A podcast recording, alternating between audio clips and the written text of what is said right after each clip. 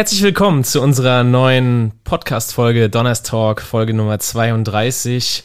Heute zu Gast ist Kati Ahl, die Gerd euch gleich genauer vorstellen wird. Aber erst hat er noch etwas zum Gewinnspiel zu sagen. Hallo Gerd. Ja, hallo liebe Hörerinnen und Hörer. Wir hatten ja in der Folge 30 Axel Teuber zu Gast und das Gewinnspiel läuft noch bis 15.8. Kommentiert einfach äh, unser auf Instagram den Post zu dem Podcast und dann könnt ihr noch eins der Bücher von Axel Teubert gewinnen. Insgesamt verlosen wir drei Stück und da könnt ihr einfach noch mitmachen. Also seid einfach dabei. Aber jetzt zu Kati. Ähm, Kati kennt ihr der eine oder andere ja schon, denn sie war ja bei uns zu Gast letztes Jahr im März bei den Zukunftskompetenzen der Schule. Kati Ahl ist Fachbuchautorin und Speakerin. Sie ist Schulentwicklungsberaterin. Sie lebt in Frankfurt am Main Systemische Beratung ist ihr Ding, Design Thinking. Und was vielleicht ganz interessant ist, sie war auch selbst Schulleiterin in einer doch sehr besonderen Grundschule in Frankfurt. Fun Fact zu ihr, sie hat den orangen Gürtel äh, im äh, Kickboxen gerade gemacht äh, obwohl sie schon Oma ist. Und äh, ja, Long Life Learning ist ein Thema. Also wir sollten mit unseren Fragen vorsichtig sein, Olli, denn weder du noch ich haben nicht mal den weißen Gürtel. äh, ich glaube, das ist so das Einstiegsmodell. Und ja, und du bist auch gerne in Mecklenburg-Vorpommern und das wirst du ja äh, in, bald äh, ja auch wieder leben können. Dazu kommen wir im Laufe des Podcasts. Äh, lass uns anfangen, Kathi. Hallo erst nochmal. Ja, hallo, schön, dass ich bei euch sein kann.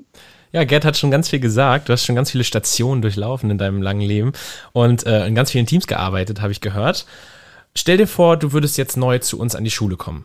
Worauf könnten wir uns bei dir so an Stärken und vielleicht sogar Schwächen freuen? Ich bin total schnell begeistert von etwas. Ich liebe neue Herausforderungen. Also so mit neuen Aufgaben könnt ihr mich richtig locken. Ich mag es auch gerne, wenn es so ein bisschen schwierig wird. Also so Herausforderungen, das äh, rockt, finde ich. Da, da, kann ich mich weiterentwickeln. Und auf der anderen Seite ähm, habe ich diese Vielfalt auch schon gelebt. Du hast es ja schon angedeutet. Das heißt, ich bin auch so ein bisschen ein Tausendsasser der Bildung. Also man kann von mir auch so mehr perspektivischen Blick erwarten. Manchmal ist es eine Herausforderung, wie fokussiere ich mich jetzt? Ist ganz gut, wenn mir so ein Team zurückspielt, so mal langsam, das packen wir in den Ideenspeicher. Und auf der anderen Seite bin ich analytisch und strukturiert. Also eigentlich im Herzen immer noch Lehrerin, auf der einen Seite viel Spirit und auf der anderen Seite so die haltgebende Struktur. Was würdest du sagen, ist so die Quelle deiner Kraft? Wo, wo ziehst du diese ganze Energie her? Als Schulentwicklungsberaterin habe ich total viel Freiheit in meinem beruflichen Leben. Und das ist ja beim Schreiben auch so. Und dieses, dass ich eigentlich das machen kann, worauf ich gerade wirklich Lust habe, wo es mich hinzieht, das bewirkt, dass sich Arbeit manchmal nicht wie Arbeit anfühlt. Und das gibt mir total viel Kraft. Und daneben natürlich noch meine Kinder und auch das Schreiben. Empfindest du das als Privileg? Weil nicht jeder kann natürlich sagen, ich kann das machen, worauf ich Lust habe oder was mich glücklich macht totaler Luxus. Wirklich eine Luxussituation. Aber ich glaube, dass viele Menschen Gelegenheiten haben, das zu arbeiten, was sie gerne möchten. Also man muss sich halt nur mal überlegen, warum bin ich hier gelandet? Warum bin ich Lehrerin geworden? Ähm, dann findet man das vielleicht ein bisschen wieder. Eine Sache, von dem viele träumen, und das habe ich jetzt hier auch schon mal im Kollegium gehört oder mit Freunden, denen man zu tun hat. Ach, eigentlich würde ich ja gerne mal so ein Buch schreiben. Du hast den diesen Traum wahr oder hast dir diesen Traum erfüllt, hast jetzt äh, zwei Bücher geschrieben, das dritte kommt im Oktober raus, ja, darüber reden wir auch noch. Ähm, was ist das Reizvolle an dieser Autorin, wenn man Autorin ist, an dieser Aufgabe? Also ich muss gleich mal dazu sagen, ich bin ja leider Fachbuchautorin. Ich schreibe ja nicht die großen Romane, sodass ich wirklich Geld damit machen würde. Im Gegenteil, es ist eher so, das sind dann mal so 100 Euro im Jahr oder so. Also das ist wirklich nicht, nicht fürs Geld. Dafür macht man es nicht. Ähm, mir bringt es, dass ich wirklich so ein Deep Dive habe in so ein Thema. Ich ähm, recherchiere ganz viel, die Literatur- und Linkliste ist ellenlang dafür und ich führe ganz viele Interviews. Das heißt, jedes Buch ist für mich so eine Lernreise. Ich ähm, nehme aus jedem Interview was mit, eine Erkenntnis, auf die ich alleine nicht gekommen wäre. Es ist so ein bisschen wie so eine Co-Produktion. Das ist für mich ein Riesengewinn. Da ist, äh, weil du sagst Lernreise, da das ist, glaube ich, eine Erfahrung. Ich habe, steht hier nicht im Skript, aber ich frage Olli mal. Das habe ich manchmal auch, wenn wir hier Podcasts aufnehmen. Würdest du das bestätigen? Also, dass man da äh, eine ganze Menge lernt? Also für mich ist das einer der großen Punkte, warum ich das auch so lange mit dir durchhalte, glaube ich, weil man so unfassbar viele Personen kennenlernen kann und äh, da kann man dann auch mal, äh, genau, da lernt man so viel Neues kennen. Das ist so die Energie, die ich aus dem Ganzen äh, für mich ziehe. Du hast gerade eine Illusion zerstört. Ich dachte, äh, du arbeitest gerne mit mir zusammen, aber oh, gut, okay, da können wir rausschneiden. Nein, es ist ernsthaft, es ist ja auch wirklich so. Äh, und man wird immer wieder überrascht. Ähm, Elterngespräche war ein Thema, da hatte Olli eine Frage. Genau, also in deinem ersten Buch, was du geschrieben hast, geht es ja um Elterngespräche. Äh, warum ist das immer noch so ein Dauerbrenner? Es gab so eine Befragung, ich glaube 2019, was so die drei größten Belastungsfaktoren für Lehrkräfte sind. Erstens Personalmangel, zweitens inklusive Beschulung und drittens Elterngespräche. Und ich glaube, ein Grund dafür ist, dass Lehrkräfte nicht mehr wie früher so Instanzen sind, solche äh, natürlichen Autoritäten, sondern ähm, alle gehen gerne in die Diskussion und es gibt auch sehr heterogene Erziehungsvorstellungen. Also ich hatte mal, als ich Schulleiterin war, ein Elternpaar, die haben gesagt, also unser Kind geht in die Schule, wenn er morgens Lust dazu hat. Also er darf das selbst entscheiden. Der ging damals in die Vorklasse das kollidiert natürlich mit dem System Schule und mit festen Bringzeiten. Also das hat so nicht so gut funktioniert und ähm, ja, die Vorstellungen sind sehr unterschiedlich. Und ich glaube, die Regeln sind auch unklar. Also heute gibt es ja viele WhatsApp-Chat-Gruppen für Eltern. Und dann ist nicht so klar, äh, wer entscheidet jetzt hier eigentlich was. Das heißt, Schule muss sich noch viel stärker positionieren und viel ähm, kompetenter sein in Moderation und Elterngesprächen. Geht es da auch um Empathie äh, und solche Dinge oder auch, wie nehme ich das wahr? Oder äh, also wie nehme ich ja. Elternbedürfnis oder Elternempfindung gerade wahr? Also hinter jeder Kritik oder hinter jedem Widerstand steckt ja ein Bedürfnis. Und äh, wenn man da hinkommen kann, über dieses Bedürfnis zu sprechen, dann ist viel gewonnen. Also ich hatte zum Beispiel Eltern, die wollten, dass ihr Kind in eine andere Klasse gesteckt wird, weil sie gesagt haben, unser Kind wird da geärgert, das wird da gemobbt. Das ist ja jetzt heute ein häufiger Begriff. Viele Eltern sprechen von Mobbing. Inflationär. Ja. Und als wir dann geklärt haben, okay, sie wünschen sich mehr Sicherheit für ihr Kind, haben wir überlegen können, wie könnten sie die Sicherheit noch gewinnen? Also was könnte so die zweitbeste Lösung sein? Und das ging dann ganz gut. Und äh, ich greife jetzt mal diesen Begriff vor, der gleich noch kommen wird, aber Digitalisierung, was, was hat diese ganze neue digitale Welt vielleicht auch mit äh, der Kommunikation zwischen Lehrern und Eltern äh, verändert? Wenn man jetzt vielleicht auch an früher denkt? Ähm, Digitalisierung bringt ja so eine Art von Kommunikation, die auch noch nicht so richtig geregelt ist. Also egal, ob das so Beschimpfungen sind oder ob das wer spricht wann, worüber, mit wem. So die Kanäle sind alle irgendwie so durchmischt. Und äh, da gibt es dieses neue Buch von, ich weiß nicht, Schulz von Thun über so eine neue Art, sich über alles aufzuregen, ähm, hat er darüber geschrieben, diese Empörungsgesellschaft. Und das spielt auch in die Schule mit rein. Ja, also da kann, könnte man mal einen ganzen Podcast drüber machen, mhm. äh, was da so auch gerade in der Pandemie an Mails gekommen ist. Äh, ganz ehrlich, viele freundliche, aber eine wirklich skurrile Mail, die mich auch erreicht hat. Also Empörungskultur, die eine um einen Straßenumbau hier in Rostock und was ich mir dabei denke, dass ich denn trotzdem um 8 Uhr mit der Schule anfange. Äh, ich denke, dann siehst du, man liest so eine Mail als Schulleiter und fragt sich, ja, äh, dann kannst du natürlich sagen, okay, der Vater ist einfach sauer, weil die Straße da gebaut wird und das ist jetzt schwierig. Also man kann sich das übersetzen, aber ich bin dann auch machtlos. Also äh, so weit geht jetzt die Kompetenz und nicht, dass ich hier äh, Straßenumbauten äh, ändern kann. Aber das ist natürlich heute mal schnell, so eine E-Mail ist schnell geschrieben, die Hemmschwelle ist niedriger oder eine WhatsApp, falls man die Telefonnummer der, der Klassenlehrerin oder des Klassenlehrers hat. Ähm, und es ist leider dann auch nicht mehr aus der Welt zu schaffen, was man dann da so von sich gegeben hat. Das ist ein gutes Stichwort, was du gesagt hast, diese Übersetzungskompetenz. Die brauchen, glaube ich, Lehrkräfte heute stärker. Man ist dann ja auch enttäuscht oder fühlt sich ja zu Recht dann auch angegriffen. Also das, was ich jetzt geschrieben habe, war ja eher, beschrieben habe, war ja eher skurril. Aber ich weiß nicht, ob Olli, Olli schon solche E-Mails hatte oder, oder Nachrichten. Da sind ja manchmal auch Sachen dran dabei oder seltenen Fällen, aber die gehen oder man hört unter der Gürtellinie. Ne? Also das passiert halt dann auch schon mal. Ne? Ich glaube, es ist eher, eher dass die, die, äh, auch diese Arbeitszeit, ne? man kriegt ja jederzeit irgendwie seine E-Mails und muss viel mehr darauf achten, dass man jetzt auch nicht abends um 22 Uhr dann noch die fiese Elternmail öffnet, sondern dass man das bewusst vielleicht auch. Nur die nette. Nur die netten, genau. Und das, äh, das ist ein wichtiger Punkt. Schule muss sich da stärker positionieren. Also auf der einen Seite Brücken bauen und Empathie zeigen und auf der anderen Seite gleichzeitig klar machen, also unsere Regeln sind hier so und so, von dann bis dann, so schnell antworten wir auf Mails und wenn Sie was haben, können Sie über den Kanal, aber nicht über den Kanal. Also diese Klärung, die muss von Seiten der Schule kommen, denn die Eltern bringen das noch nicht mit. Die, da ging es jetzt um Elterngespräche.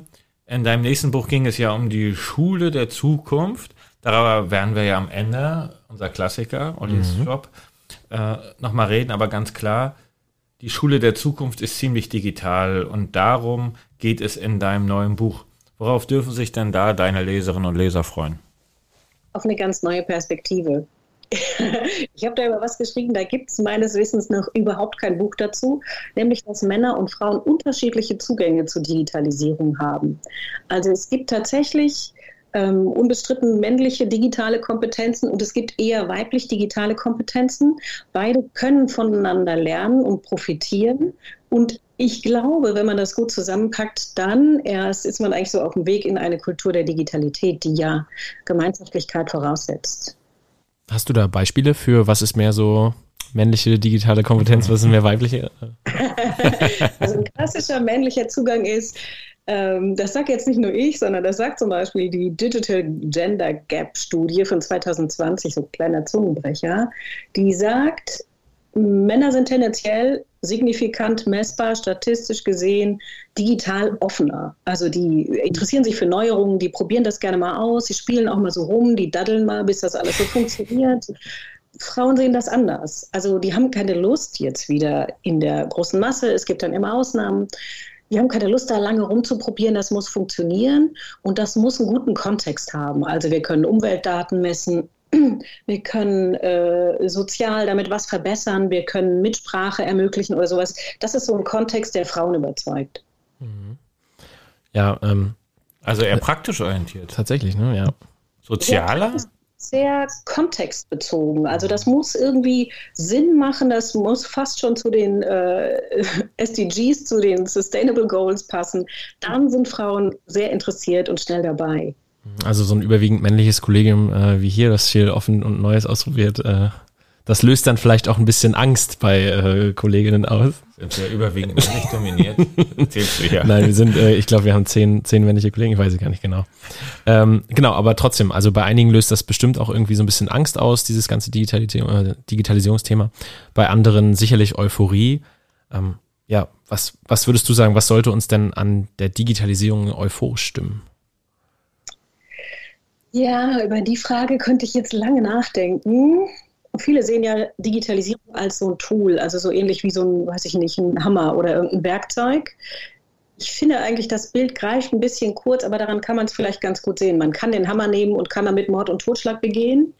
Oder man kann den Hammer nehmen und kann damit was gestalten, was Sinnvolles tun.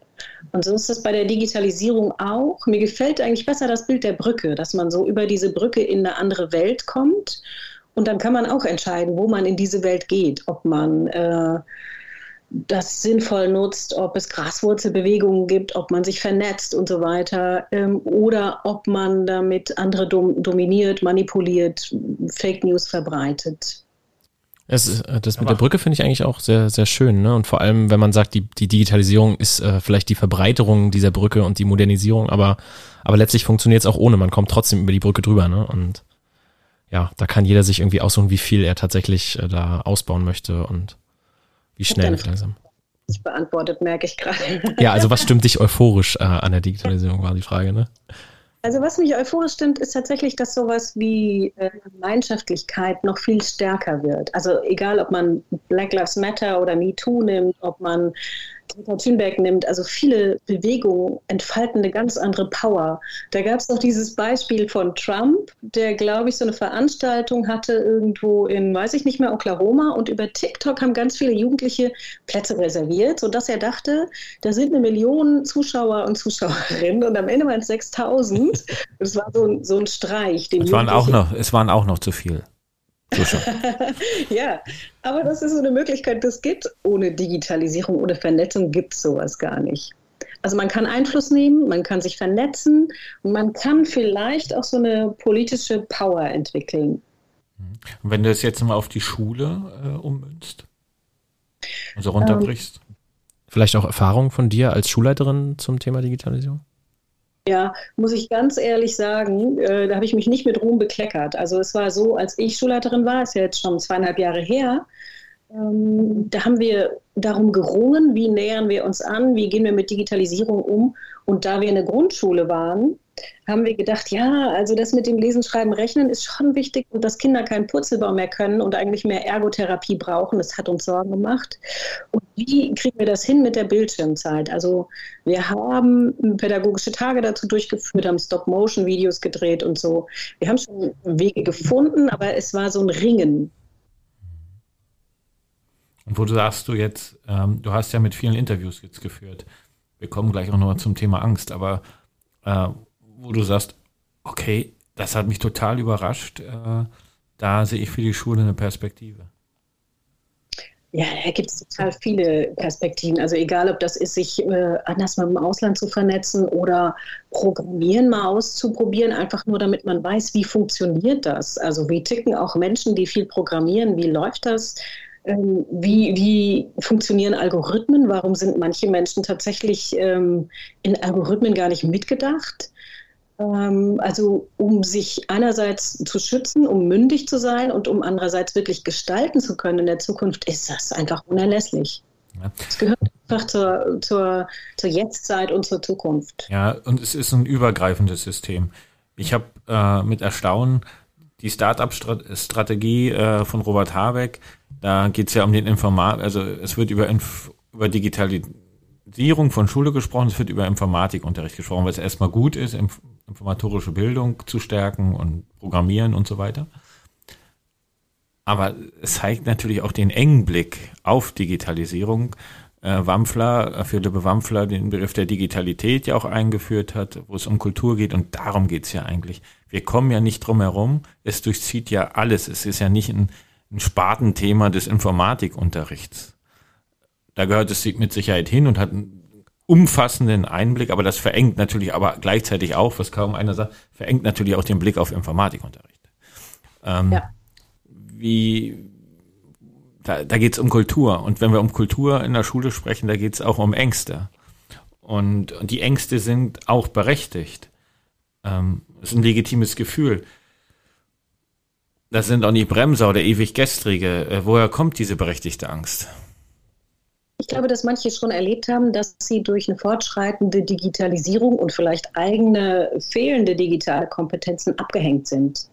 Also das erlebe ich auch in Kollegien. Ich hatte mal eine Veranstaltung mit einer Schule, da hat eine ältere Kollegin angefangen zu weinen. Die hat gesagt, ich bin jetzt hier noch zwei Jahre, ich streng mich total an, um mitzuhalten, aber äh, ich, ich komme nicht mit mit den jungen Kolleginnen und Kollegen.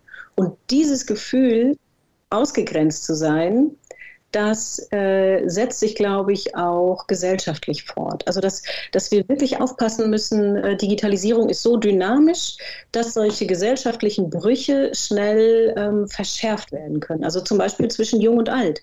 Ich glaube, der Professor Döbli, Beat Döbli-Honegger hat mal geschrieben, äh, ich habe mich früher geärgert, dass man alles per Post gekriegt hat und habe gedacht, kann man das nicht per Mail schicken. Heute ärgere ich mich, dass ich alles per Mail kriege und äh, denke, kann man das nicht als äh, kollaboratives Dokument irgendwo hinterlegen. Und das wird in ein paar Jahren auch wieder überholt sein. Und genauso gucken uns ja jetzt schon die Jugendlichen an und denken, mein Gott, sind die von gestern, sind die oldschool. Ja, was, ähm, genau, dann braucht man so geduldige junge Kollegen, ne, die einem das dann noch äh, stundenlang erklären. Aber die gibt's, glaube ich, an jeder Schule. Das ist auf jeden Fall eine, eine Möglichkeit, äh, genau dieses Problem zu lösen. Fällt dir vielleicht auch noch was anderes ein, wie man aus diesen Ängsten äh, herauskommt, wie man dieses Problem lösen kann? Ja, ich habe mir was aufgeschrieben. Damit ich nichts Falsches sage, ihr nehmt das ja auf, das muss ja für länger stimmen. Ähm, also das Erste finde ich total wichtig, ist im Dialog bleiben. Also ne, meistens hat man ja so Befürworter und äh, Befürworterinnen und, und solche, die, die sagen, nee, wir wollen lieber bewahren, was, was wir an Altem haben, was vielleicht auch gut war, wo wir Werte mit verknüpfen. Und dann im Dialog zu bleiben und das nicht als persönlichen Kampf auszufechten, sondern zu sagen, okay, du die Position, ich die. Die Maike Schubert hat mir da mal ein Beispiel erzählt, das fand ich total spannend. Maike Schubert, Schulleiterin der Winterhuder Reformschule, äh, Schulpreis gewonnen und so. Die war natürlich ähm, ja, Vorreiterin in so Transformationsprozessen. Die hat erzählt, alle Kolleginnen und Kollegen stellen sich wie auf einer Linie auf. Die einen auf der einen Seite, die anderen auf der anderen. Und egal welche Position sie wirklich übernommen haben, eigentlich in diesem Kontext hatten, haben sie so Pro- und Kontra-Argumente sich gegenseitig zugespielt. Also wie so ein Spiel. Ich glaube, es ist gut, damit spielerisch umzugehen und diese Position nicht zu sehr als was Persönliches anzunehmen. Also erstens im Dialog bleiben und zweitens nicht die gesellschaftlichen Probleme in der Schule lösen. Unsere Aufgabe in der Schule ist ähm, fokussiert auf Kinder und Jugendliche und wir können nicht alle ethischen und alle moralischen und alle finanziellen und sonst wie Probleme der Gesellschaft in der Schule lösen. Ich glaube, Schule ähm, bürdet sich da zu viel auf. Und das Dritte ist, an einer gemeinsamen Zukunftsvision arbeiten. Denn ähm, wir sind manchmal so in dieser Position, dass wir denken, wir müssen Schülerinnen und Schülern das vermitteln, was wir wichtig finden, was für uns gilt. Aber eigentlich müssen wir unserer Zeit voraus sein, to be ahead of the times. Also wirklich äh, für die Zukunft, für 2040 denken. Und wenn man dafür eine Vision ent entwickelt, wie wollen wir als Schule unsere Schülerinnen und Schüler so vorbereiten, dass sie mündige Bürger, Bürgerinnen sind, dass sie fit sind für die Zukunft, dann äh, entsteht ein gemeinsames Bild und dann sind die, ist äh, Digital Literacy mit drin.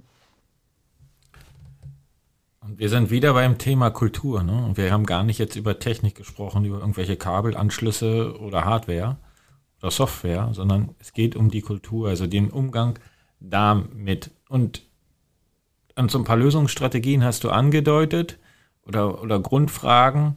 Ähm, und wir wollen ja da tiefer einsteigen. Ich habe ja gesagt, du bist gerne mit Vorpommern. Du verknüpfst äh, so einen Aufenthalt, nämlich mit einem, ich hätte jetzt aber fast gesagt, Gastspiel bei uns am 11.8. in unserer Schule.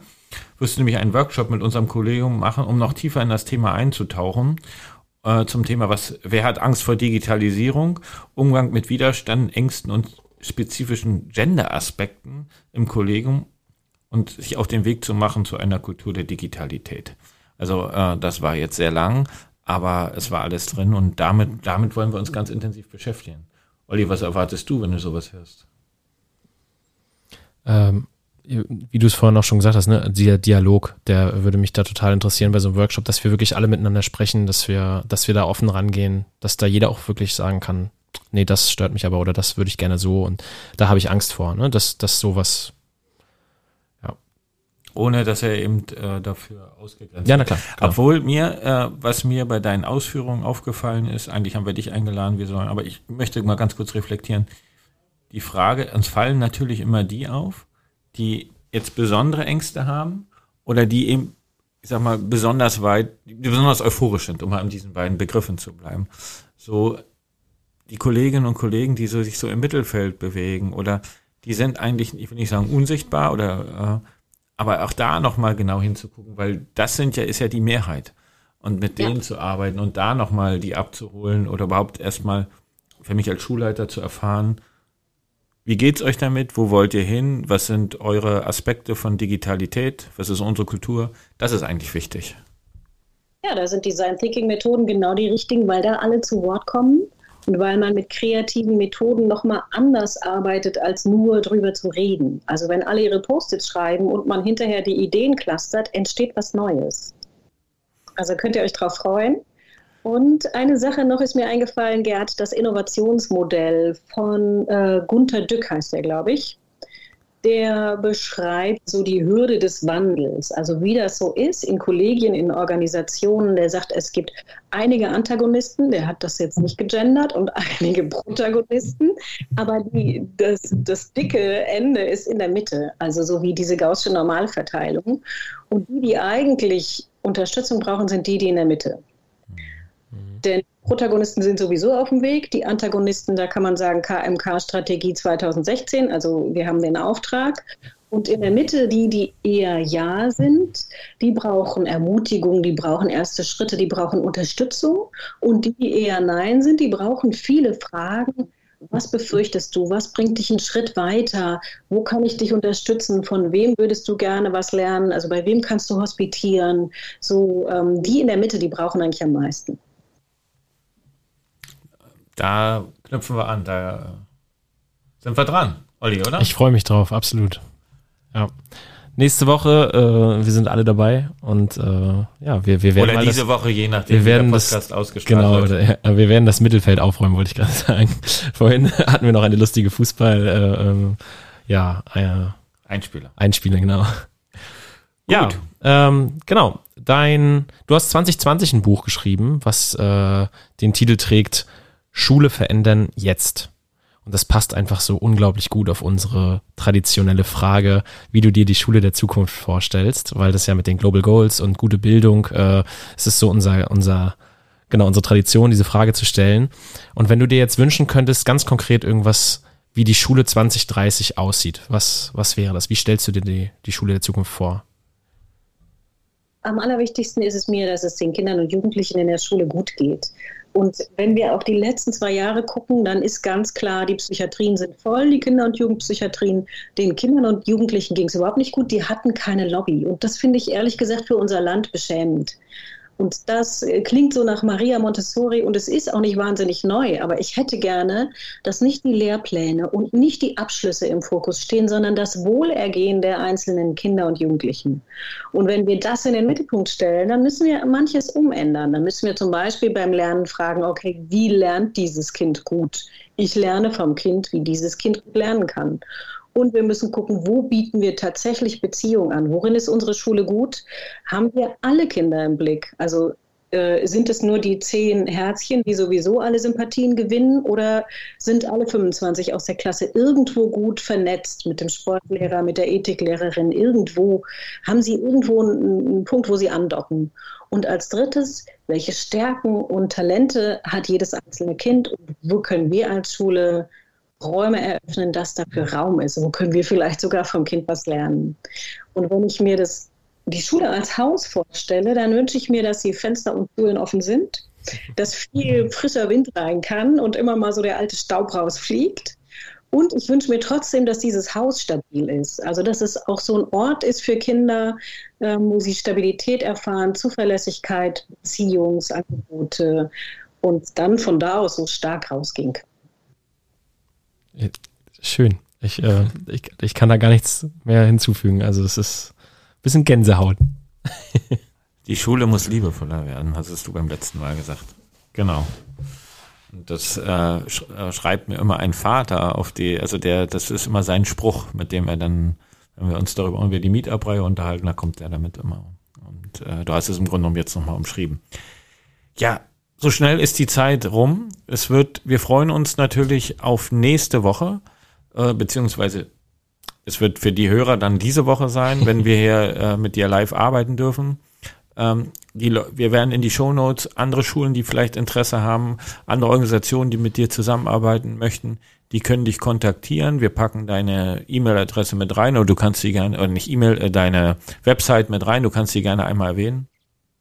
www.kta.de ja, also das kann man sich gut merken und wir packen es nochmal mit rein. Und wir hatten vereinbart, wir machen diesmal wieder ein Gewinnspiel. Du würdest ein oder zwei Bücher aus deiner Kollektion spenden und oder oder der Verlag und äh, wir machen es wieder. Einfach einen Kommentar unter unseren Instagram-Post und unter den äh, Kommentatorinnen verlosen wir dann diese beiden Bücher. Möchtest du noch was sagen? Bitte. Ich habe demnächst auch einen Podcast. Ich bin ja also genau Podcast-Metier. Und der startet im September und heißt Schule, lass mal reden. Und die Idee dahinter ist, dass Kinder und Jugendliche zu Schulthemen zu Wort kommen. Also wir haben Experten, Expertinnen und dann sagen Jugendliche was dazu oder Kinder. Ich glaube, das wird sehr spannend. Wir sind schon mittendrin in der Aufnahme. Das äh, kann ich nur euch nur zu gratulieren. Ist natürlich auch äh, nochmal eine Bereicherung für die Podcast-Landschaft und jede Stimme äh, bewegt was. Äh, viel Spaß damit. Äh, mit Schulflix, glaube ich, über Schulflix läuft das. Und äh, wir wünschen euch natürlich als Kollegen da einen super Start. Und wir können nur sagen, gerade äh, die Gespräche, wenn wir mit Kindern und Jugendlichen aufgenommen haben, gerade der letzte Podcast war ja auch, äh, es ist immer überraschend. ja, das habe ich schon gemerkt. Absolut. Gut, dann bedanken wir uns bei dir, äh, bedanken wir uns bei dir und äh, freuen uns bis zum nächsten Mal. Das war sicherlich nicht die letzte Aufnahme. Hoffentlich. Und äh, bis 11.8. Ciao. Ich komme wieder. Ciao. Tschüss.